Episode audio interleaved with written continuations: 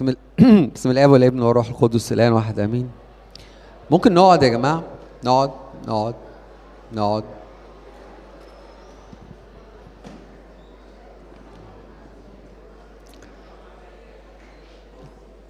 هيبقى عندنا فرصة نسلم على بعض بره. خليكم معايا.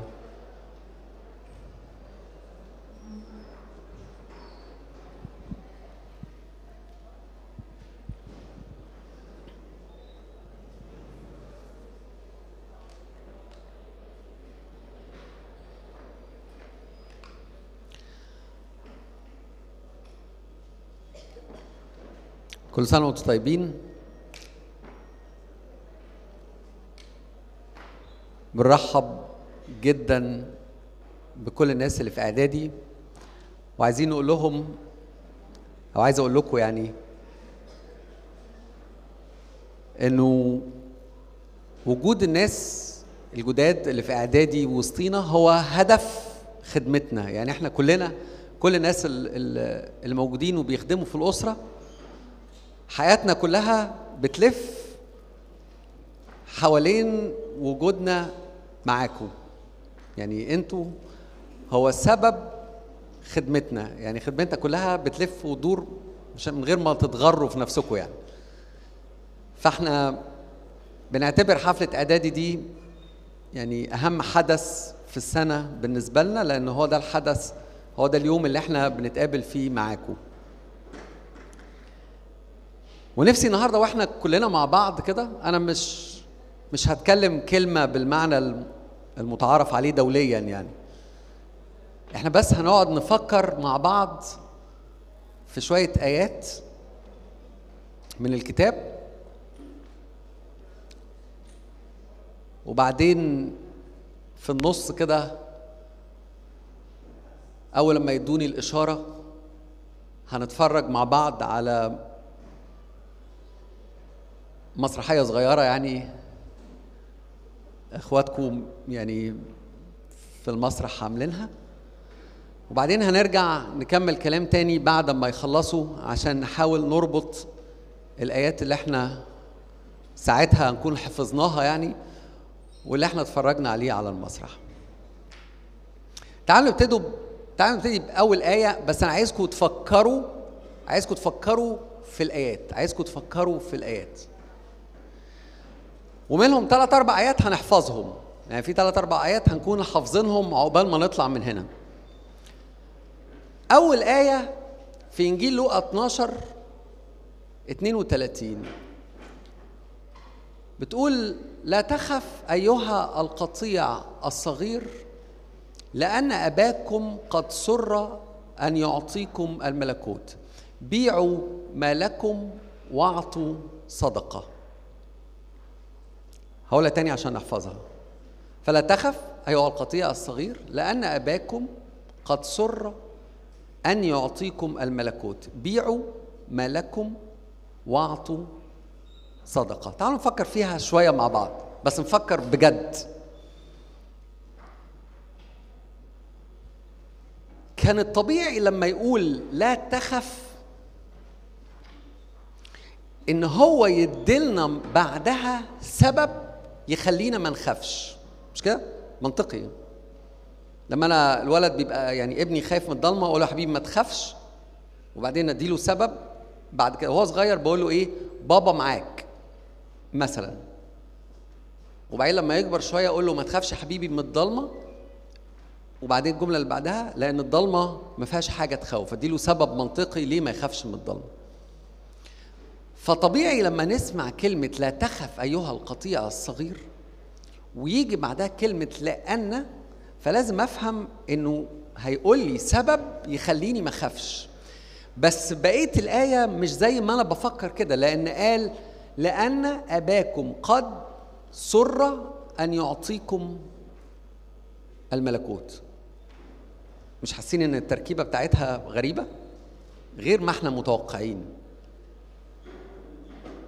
طب كان ينفع يطمنا بحاجة؟ زي ما قال لهم في العالم سيكون لكم ضيق لكن ثقوا أنا قد غلبت العالم. يعني ادالهم سبب عشان يتقووا بيه إن هو غلب العالم.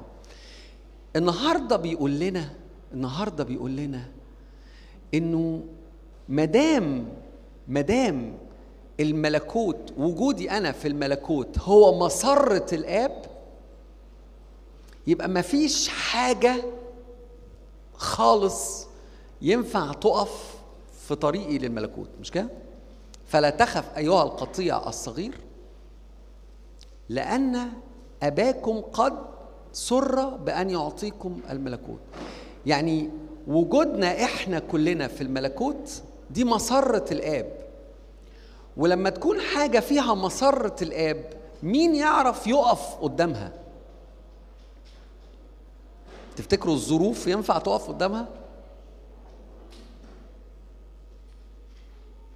المشاكل ينفع تقف قدامها؟ الحرب ينفع تقف قدامها؟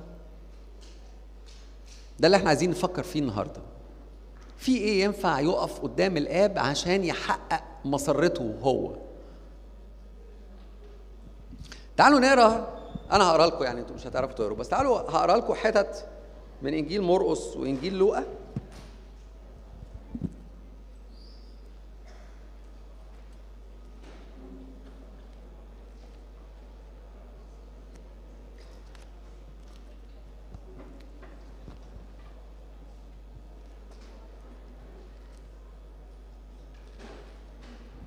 هنبتدي الأول بإنجيل مرقس ستة إنجيل مرقس ستة ده كان فيه معجزة إشباع الجموع عارفين المعجزة دي؟ عارفينها؟ اعملوا لي يا كده يا كده إيه اللي حصل في معجزة إشباع الجموع دي؟ المسيح كان كان قاعد بيتكلم. المسيح الأول كان قاعد بيتكلم مع التلاميذ بتوعه. وغالبا حد فتن. هم أصلا مستحمليني بالعافية فلو عليت الصوت. غالبا حد فتن عليهم. يعني في حد راح قال للناس على فكرة ده المسيح قاعد هناك مع التلاميذ. فراحت الناس كلها الجموع كلها راحت. أبوس إيدك. فالجموع كلها راحت هجمة عليهم عشان تسمع. فالمسيح لما شاف الناس كلها جاية عايزاه المسيح لما شاف الناس جاية عايزاه هو فما قدرش يردهم فوقف وقعد يتكلم معاهم. وقعد يتكلم يتكلم يتكلم لحد ما الوقت اتأخر وحس إن الناس دي جاعت. فالتلاميذ جم قالوا له إيه؟ إنه الناس اصرف الناس عشان تاكل. فالمسيح راح رادد عليهم وقال لهم إيه؟ اعطوهم. ها؟ ايدكم معايا. اعطوهم أنتم ليأكلوا. فقالوا له واحد قال له طب إيه؟ هنبتاع خبزا ب 200 دينار. يعني هنروح نشتري أكل منين؟ دول 5000 واحد. فالمسيح راح عمل معجزة إشباع الجموع. عملها إزاي؟ خد إيه؟ كم سمكة؟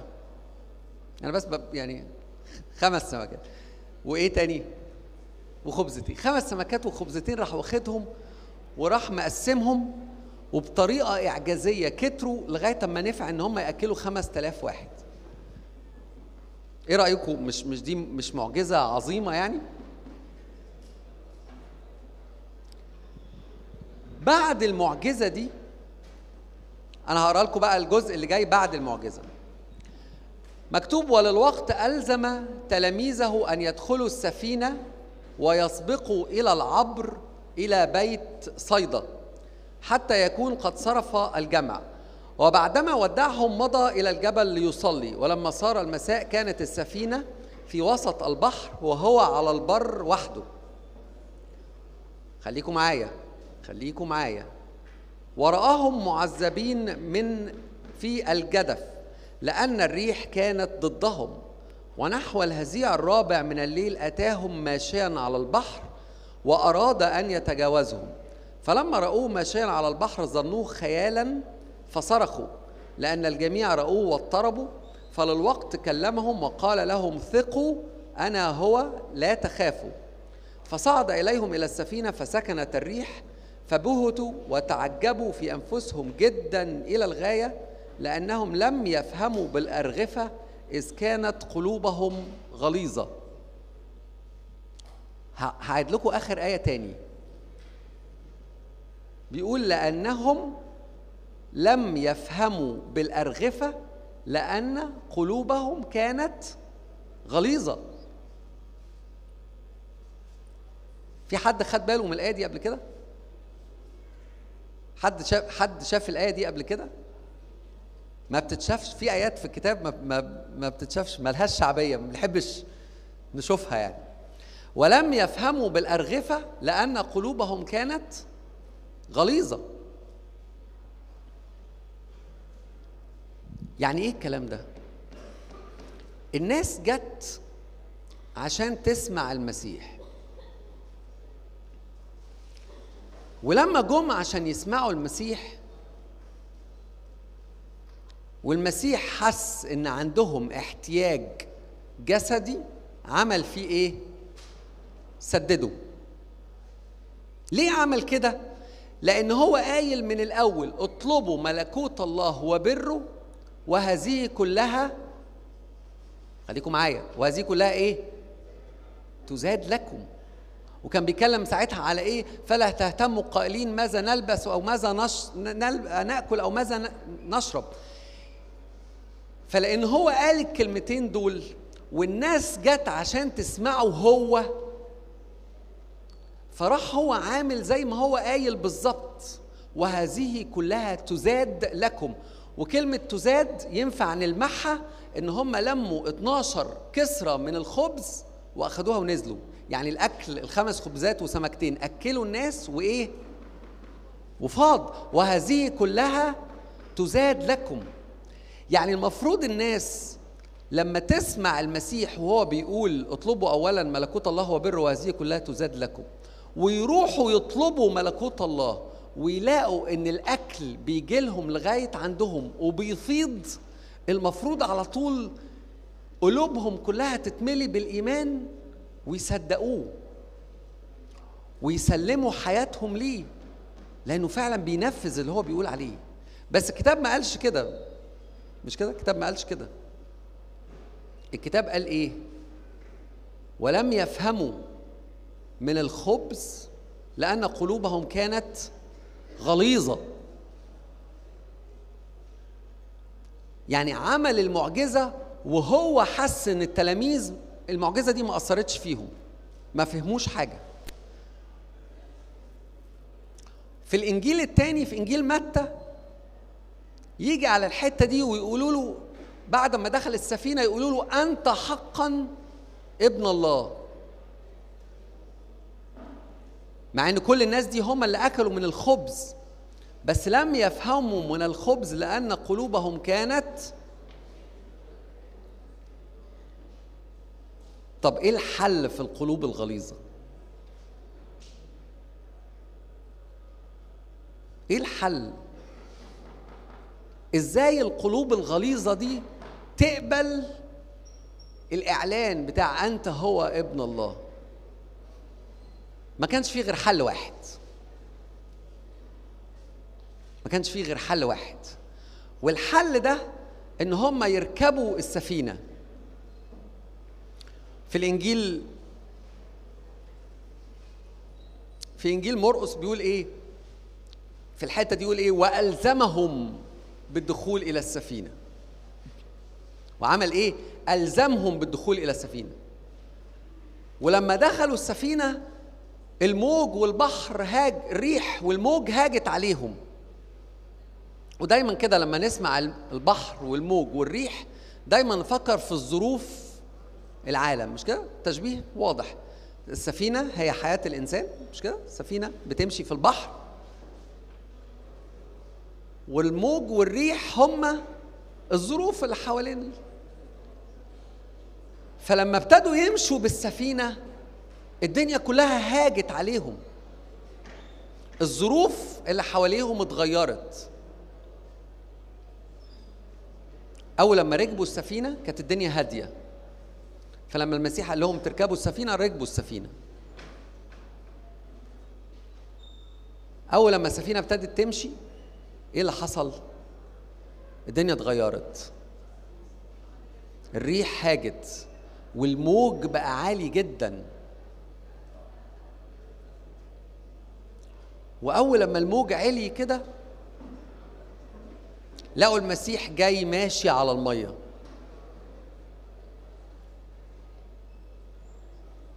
لقوا المسيح جاي ماشي على المية.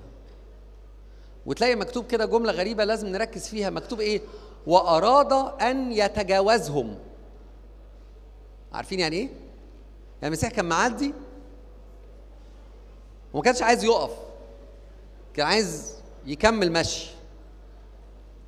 فهم لما شافوه صرخوا حسبوا أنه خيال فصرخوا. فقال لهم ثقوا أنا هو وهتلاقي الكلمة اللي إحنا عارفينها اسمها إيه؟ لا تخافوا.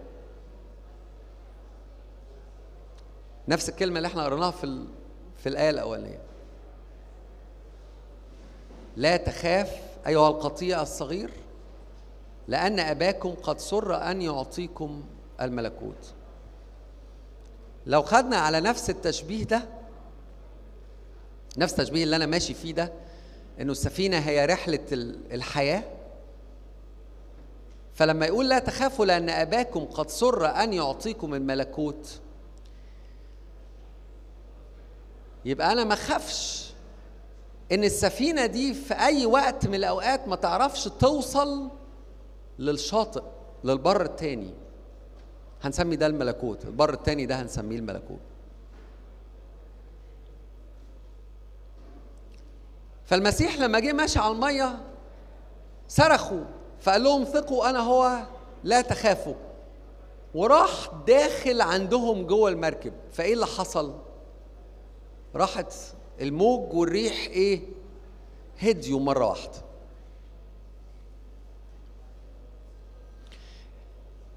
الحادثة اللي إحنا بنقراها دي الحادثة اللي إحنا بنقراها دي دي نفس الحادثة نفس مرة المركب اللي بطرس مشي فيها على المية. لما نقراها بقى في إنجيل متى هتلاقي نفس الترتيب ده فلما قال لهم أنا هو لا تخافوا راح بطرس قايل له إيه؟ ان كنت أنت هو إيه؟ فمرني أن آتي إليك. قال له أنا كمان عايز أنزل أمشي على المية. فالمسيح قال له تعالى. فبطرس نزل ومشي على المية. نزل ومشي على المية. ومكتوب في الكتاب ولكن لما رأى الريح شديدة خاف. وابتدأ يغرق. ولما رأى الريح شديدة حصل له إيه؟ حصل له إيه؟ خاف. ولما خاف حصل له إيه؟ ابتدأ يغرق. فكروا في الترتيب كويس. المسيح كان جاي ماشي على المية. الريح كانت شغالة ولا ما كانتش شغالة؟ ها؟ الريح والموج شغالين. والريح والموج مش مأثرين على مشي المسيح على المية.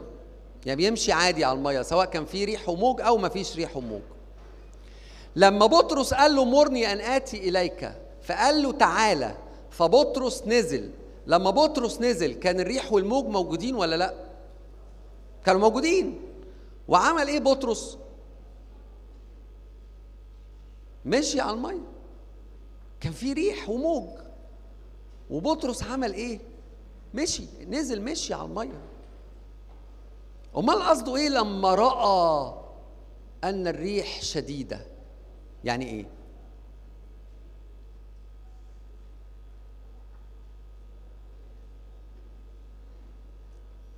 طب تعالوا نفكر فيها بطريقة تانية. أنهي واحدة فيهم المعجزة؟ المشي على المية ولا المشي في الريح؟ انهي واحدة. المشي على المية دي دي كارثة. أنتوا عارفين أي واحد يمشي على المية؟ يعني أنتوا متخيلين إحساس بطرس إن هو بيطلع بره المركب ويحط رجله على المية ويلاقي نفسه دايس على حاجة صلبة شايلاه؟ إحساس مهول. ضد كل حاجة. ضد الهندسة اللي أنتوا فيها وضد العلم كله. أنا ليه بقول لكم كده؟ لأن أنا متأكد إنه إنه هو نازل بيحط رجليه وبيمشي على المية. تملكه إحساس مهول بالرهبة. أنا ماشي على المية. والإحساس ده ملاه لفترة. بس بعد شوية غالبا ودي حاجة بتحصل لنا كتير ابتدى ياخد عليها. يعني بعد ما مشي أربع خمس خطوات ابتدى ياخد على المشي على المية.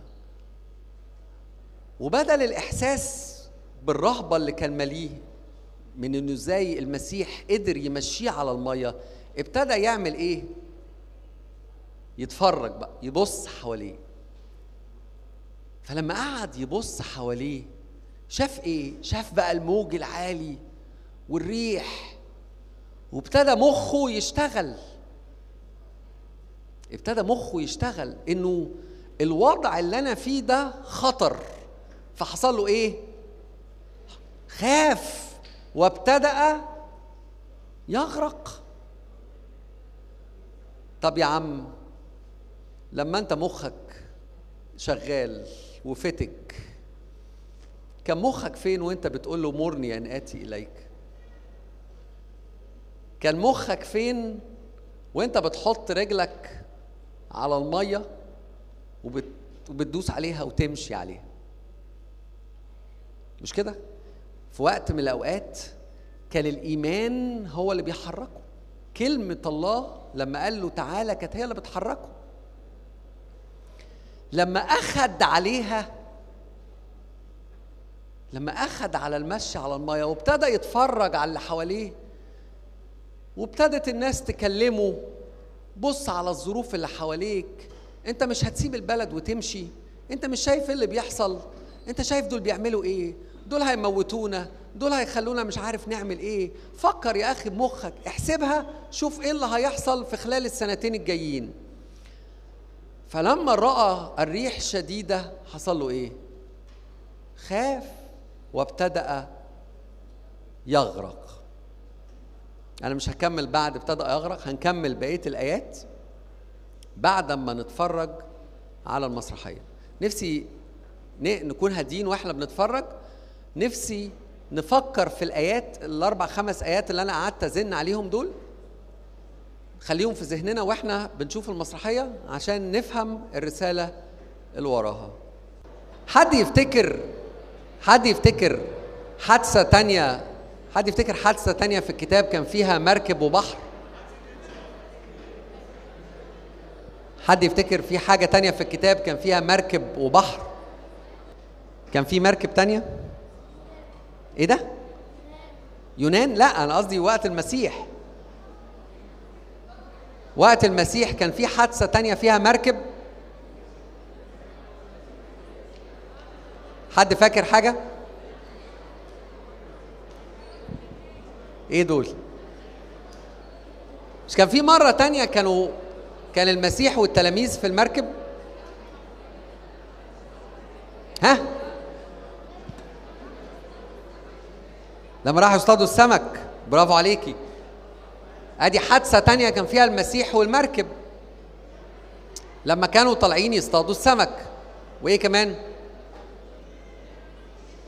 ولما كان المسيح نايم في السفينة تعالوا نفكر اعتبروا النهارده يوم المراكب يعني. تعالوا نفكر في في المركبين دول.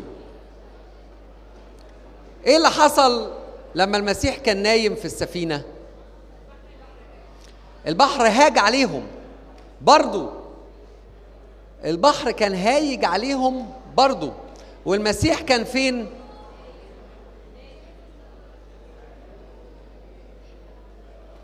أنا هنستناهم بس لغاية ما يخلصوا الصورة وبعدين أنا مستنيك لغاية ما تصورهم. المسيح كان فين؟ كان نايم. وكان نايم فين؟ فين في المركب؟ مكتوب كده إن هو كان نائما فين؟ في مؤخرة السفينة. كان نائما في مؤخرة يعني كان نايم ورا في مؤخرة السفينة. مكتوب كده فهاج الريح عليهم وصاروا في خطر عظيم. فهاج الريح عليهم وامتلأوا ماء وصاروا في خطر عظيم. يعني الوضع اللي هم فيه كان خطر ولا ما كانش خطر؟ ولا هم اللي كانوا خايفين؟ الاثنين يعني الوضع فعلا كان وضع خطر. فراحوا جاريين ومصحيين المسيح. حد فاكر قالوا له إيه وهم بيصحوه؟ انقذنا يا سيد. بس كده. وهم بيصحوه قالوا له إيه؟ إيه؟ أيوه. قالوا له إيه؟ أما يهمك أننا نهلك؟ ما تخليكم معايا يا حضرات. أيوه أنت اصغدوا آه. قال لهم إيه بقى؟ قال له قالوا له أما يهمك أننا نهلك. فرد عليهم المسيح وقال لهم إيه؟ يا قليلي الإيمان. والمسيح قام عمل إيه؟ انتهر البحر فصار هدوء عظيم.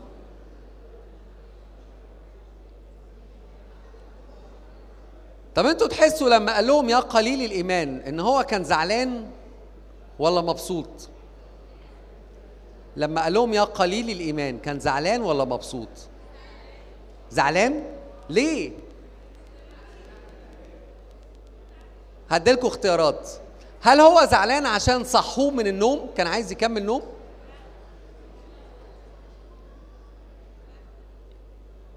ما ده احتمال يعني احتمال كان لسه بادئ ابتدى ينام. وهم صحوه فاتضايق. طب هل اتضايق لأن هم خافوا من الريح؟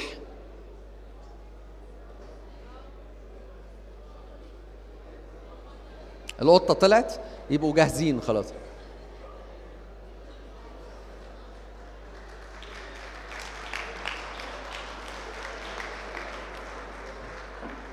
ما هي طلعت المرة اللي فاتت وطلعوا مش جاهزين فمش هنعمل كده تاني أكيد يعني. لازم نستنى إشارة يعني يعني أعمق من كده يعني.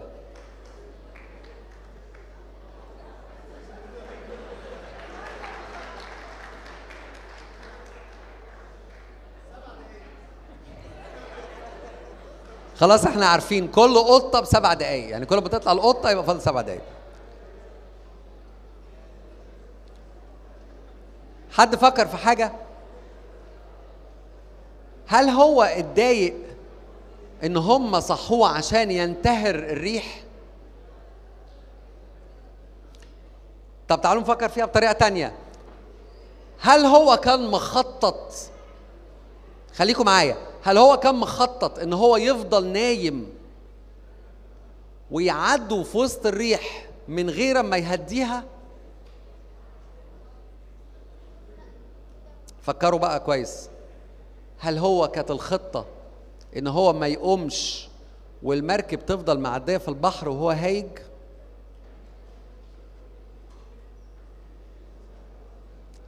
ليه؟ ليه أنا بقول لأ؟ لأن هو مكتوب أنهم صاروا في خطر شديد. ما دام مكتوب إن هم كانوا في خطر فعلي يبقى لازم نكون متأكدين إن هو كان لازم يقوم وينتهر الريح. السؤال بقى المهم جدا. كلمة يا قليلي الإيمان اتقالت لهم ليه؟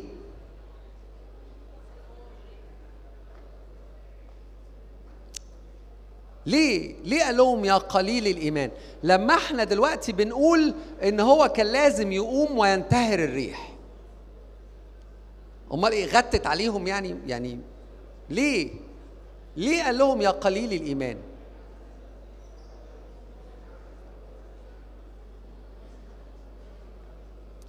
فين التحليل الهندسي يا حضرات؟ ليه قال لهم يا قليل الإيمان؟ ها؟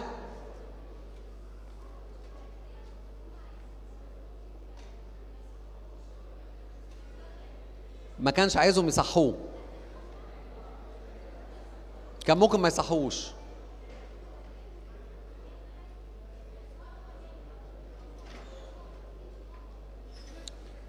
يبقى هم ما كانش المفروض يصحوه. إيه رأيكم؟ ها؟ قول بصوت عالي بقى.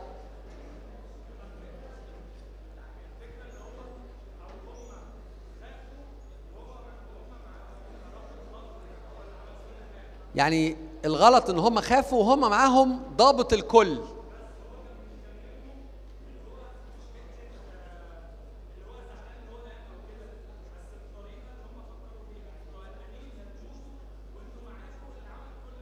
برافو عليك. برافو عليك. يستاهل. اسمك إيه؟ قول لي اسمك. إيه؟ صبري برافو يا صبري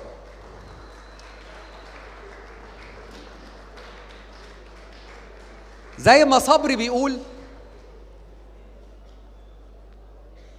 هو كان لازم يقوم ينتهر الريح. وهو كان مبسوط وهو كان مبسوط إن هم يصحوه عشان ينتهر الريح. كلمة يا قليل الإيمان متقالة عشان هم قالوا له أننا نهلك. يعني ينفع نشوف الظروف بتتقلب حوالينا. الله يكون مبسوط إن إحنا نجري ونقومه ونقول له الحق. الدنيا شكلها بقت صعب. بس ده ملوش دعوة بتفكير بأننا نهلك. يعني ينفع أقوم أصحيه أقول له الحق تعالى هدي الريح تعالى سكت الموج. بس كلمة يا قليل الإيمان دي جاية علشان هم راحوا قالوا له اصحى أما يهمك أننا نهلك.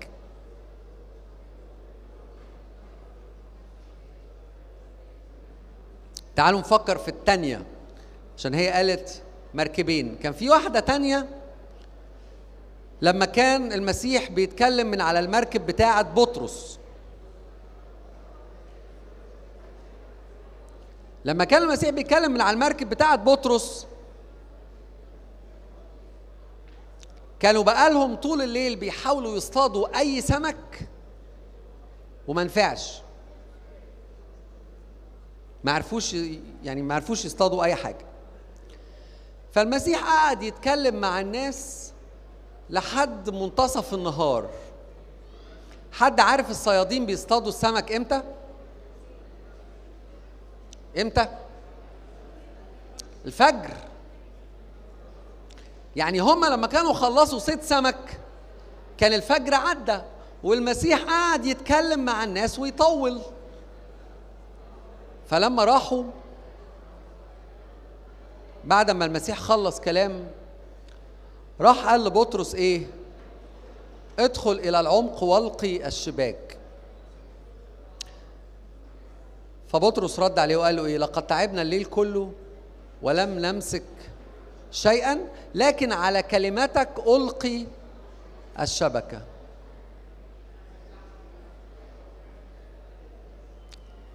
فلما راحوا رموا الشبكة حصل إيه؟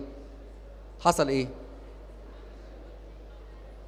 جم يشدوا الشبك لقوا الشبك مليان سمك لدرجة إن الشبك نفسه ابتدى يتقطع.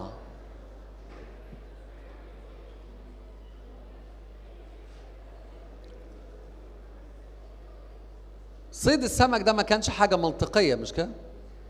يعني إن هم يصطادوا في وسط النهار مش حاجة منطقية.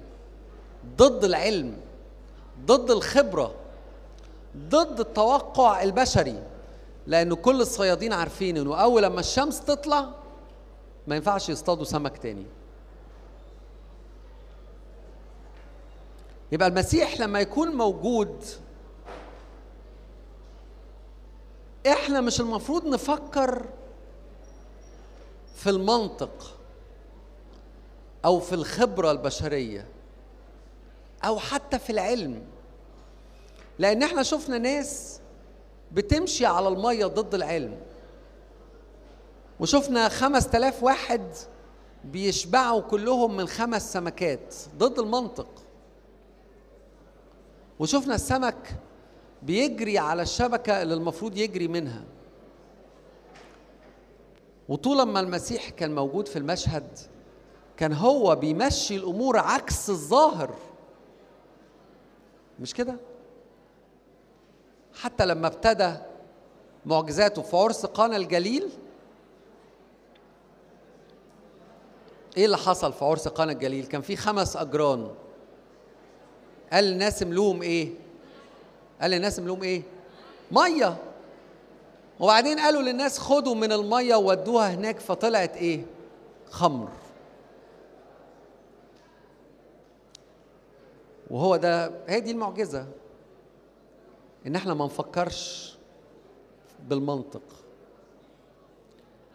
فلا تخف أيها القطيع الصغير لأن أباكم قد سر أن يعطيكم الملكوت لأن أباكم قد سر أن يعطيكم الملكوت. عشان دي مسره الآب فما فيش حاجة تقف قدام المركب لا الريح يقف قدام المركب ولا الموج يقف قدام المركب. لا المنطق يقف قدام المركب ولا الخبرة ولا العقل ولا العلم ولا حاجة. أتعشم إن هم يكونوا خلصوا. هاجيلكوا بعد بعد المسرحية خمس دقايق قبل ما نصلي فمن فضلكم اتفرجوا عليها بتركيز.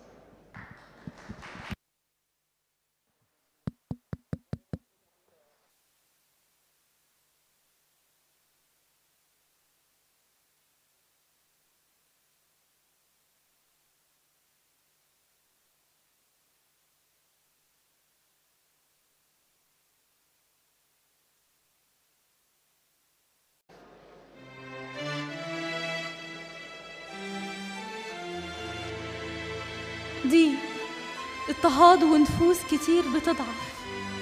ليه العالم مليان حروب بالشكل ده؟ العالم كله قد وضع في الشرير. إن كان العالم يبغضكم فأعلموا أنه قد أبغضني قبلكم.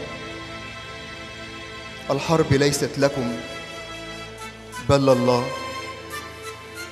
بس أنا خايفة خايفة من الضلمة اللي شايفاها قدام عيني. خايفة من بكرة. خايفة من كل حاجة حواليا. الرب سائر أمامك. هو يكون معك.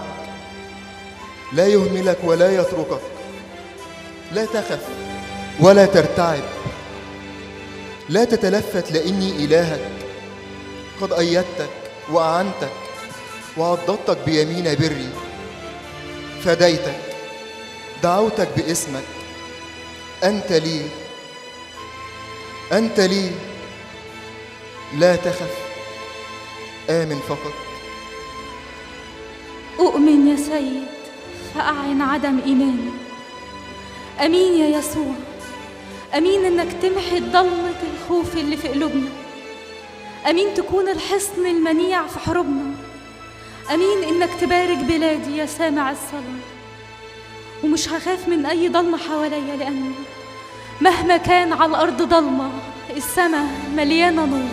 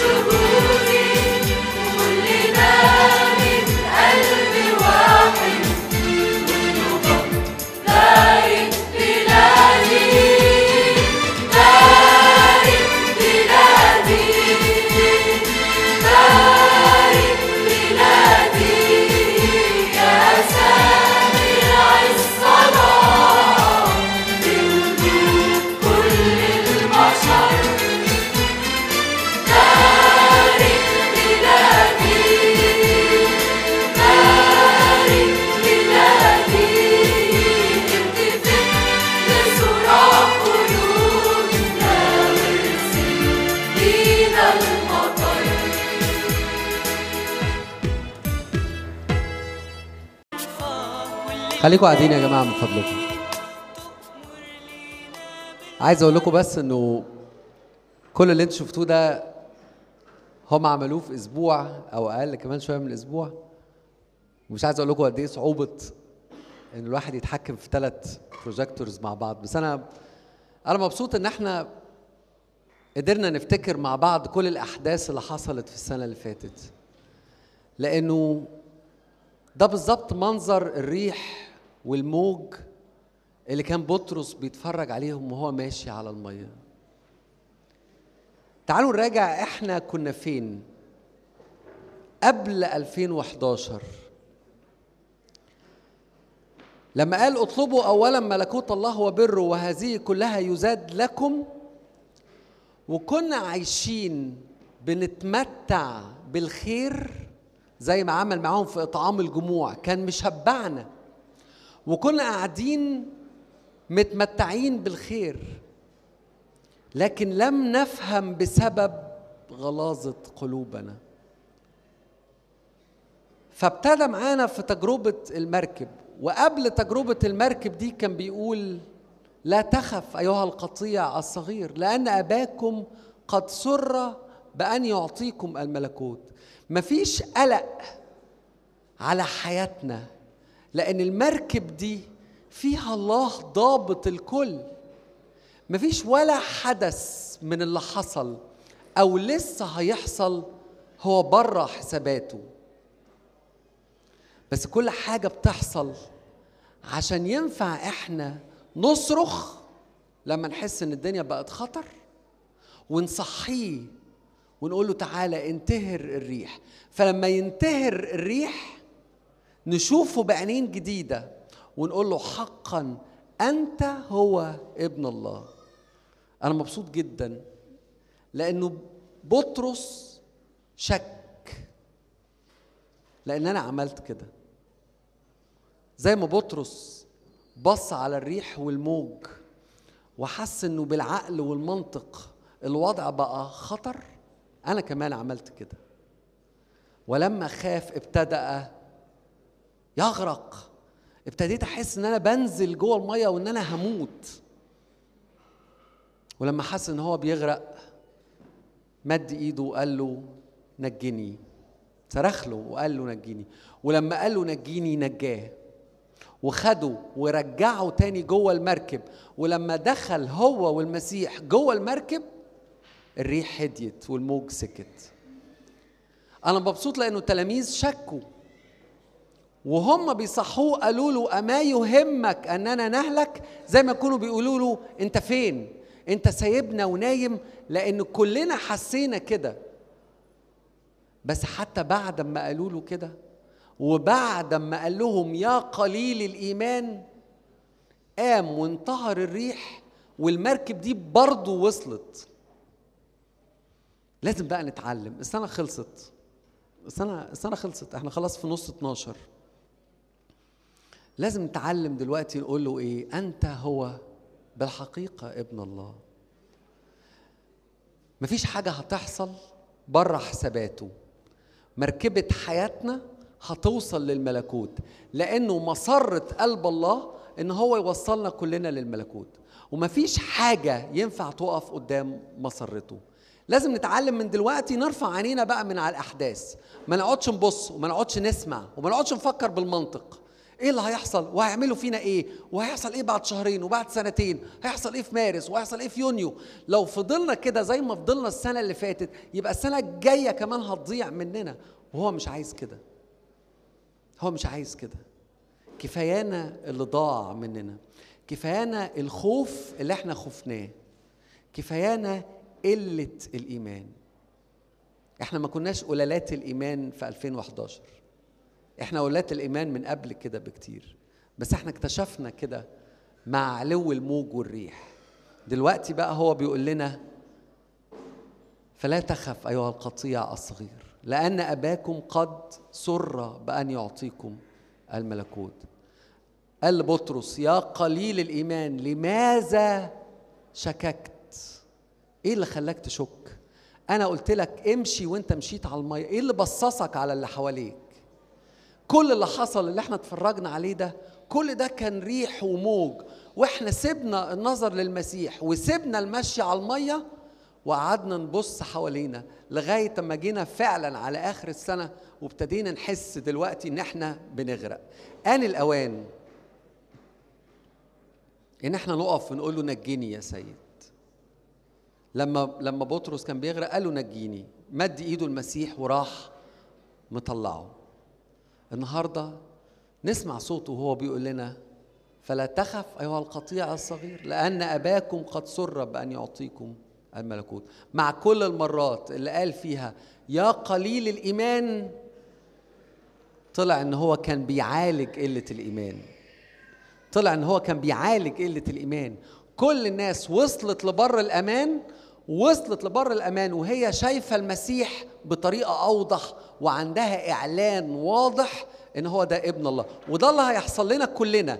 لو ركزنا أنظرنا على المسيح هنخرج من كل الموج والريح اللي إحنا فيه لبر الأمان ونكون شايفين المسيح بطريقة أوضح وحياتنا تكون بقت مركب متجهة إلى ملكوت الله. والمجد لله دائما ابديا. آمين. تفضلوا نصلي من فضلكم.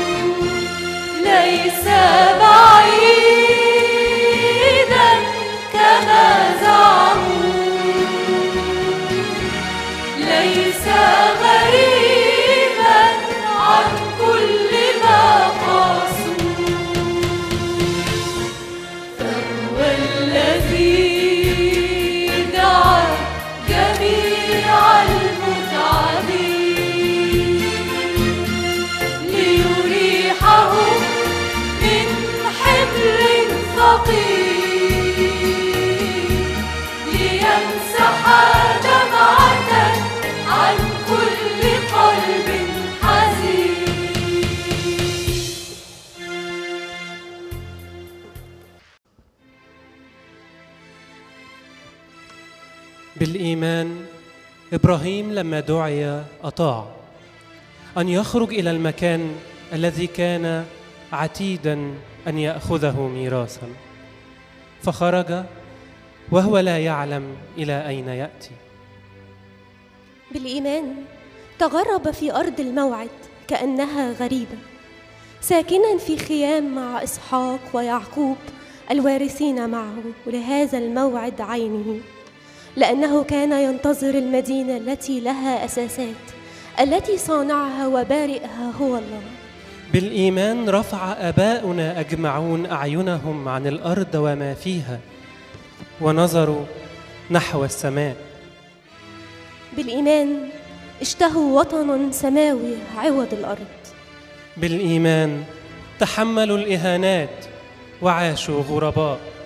بالإيمان لم يحبوا حياتهم حتى الموت.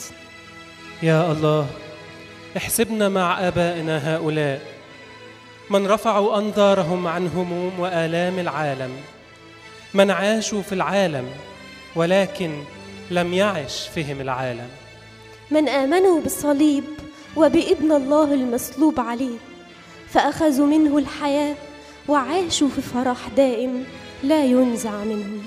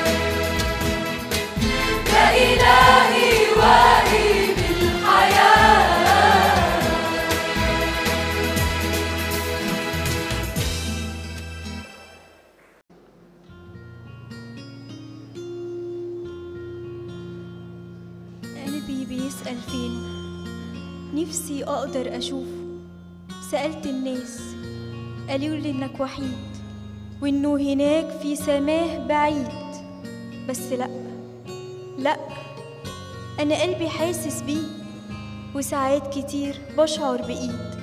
ممدودة ليا في وسط ضيقي تهد ألف إيد وإيد.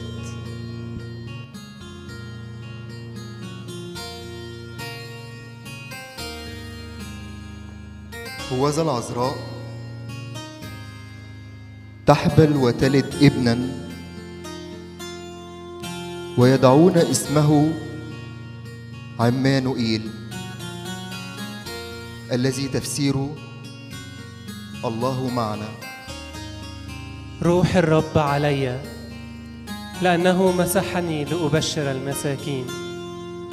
أرسلني لأشفي منقسر القلوب لأنادي للمأسورين بالإطلاق وللعمي بالبصر وأرسل المنسحقين في الحرية.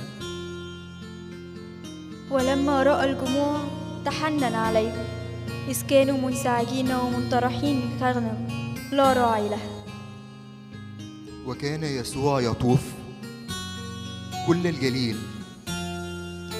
يعلم في مجامعهم ويكرز ببشارة الملكوت ويشفي كل مرض وكل ضعف في الشعب.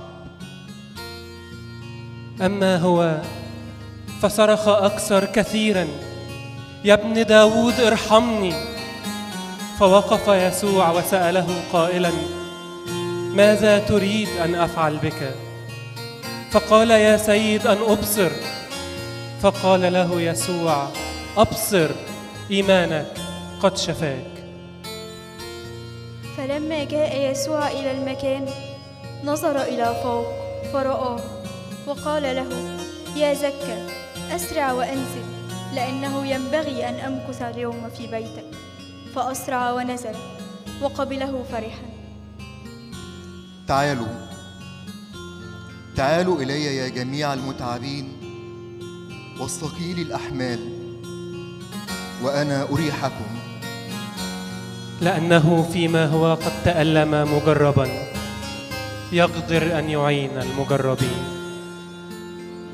لأنه ليس لنا رئيس كهنة غير قادر أن يرسل ضعافتنا. بل مجرب في كل شيء مثلنا بلا خطية. حتى إننا نقول واثقين. الرب معين لي فلا أخاف ماذا يصنع بي الإنسان. أيضا كنت فتى وقد شخت ولم أرى صديقا تخلي عنه ولا ذرية له تلتمس خبزا. وها أنا معكم كل الأيام وإلى انقضاء الدهر. اطلبوا الرب ما دام يوجد. ادعوه. ادعوه وهو قريب. اطلبوا الرب ما دام يوجد. ادعوه وهو قريب.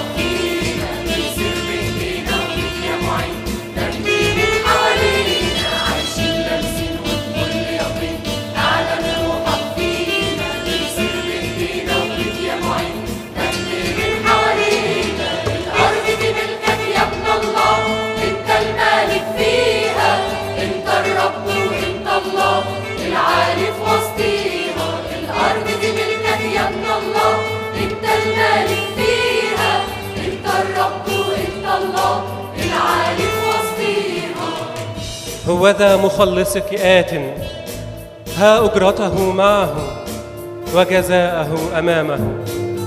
ويسمونهم شعبا مقدسا. مفدي الرب؟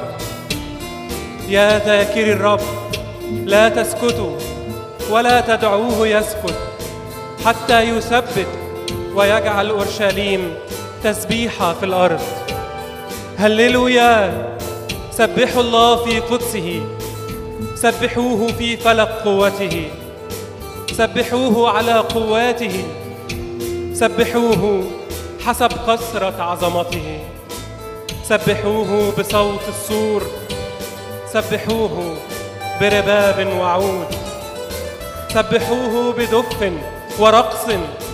سبحوه بأوتار ومزمار سبحوه بصنوج التصويت. سبحوه بصنوج الهتاف. كل نسمة فلتسبح الرب. هللويا. أمين يا يسوع بنسبحك.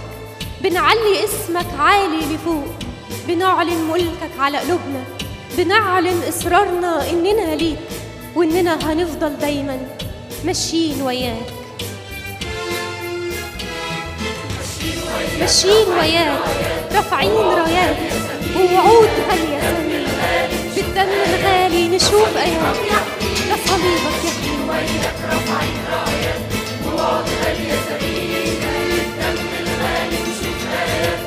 صليبك يحمينا الأرض دي ملكك يا ابن الله أنت المالك فيها أنت الرب وأنت الله العالي في وسطينا حياتنا دي ملكك يا ابن الله أنت المالك فيها أنت الرب وأنت الله العالي في وسطينا بيوتنا دي ملكك يا ابن الله أنت المالك فيها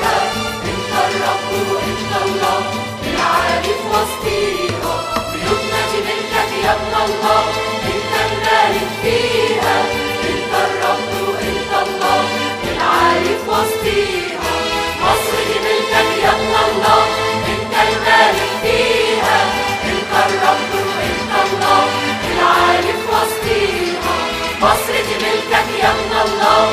انت المالك فيها. انت الرب انت الله. عارف مصيرها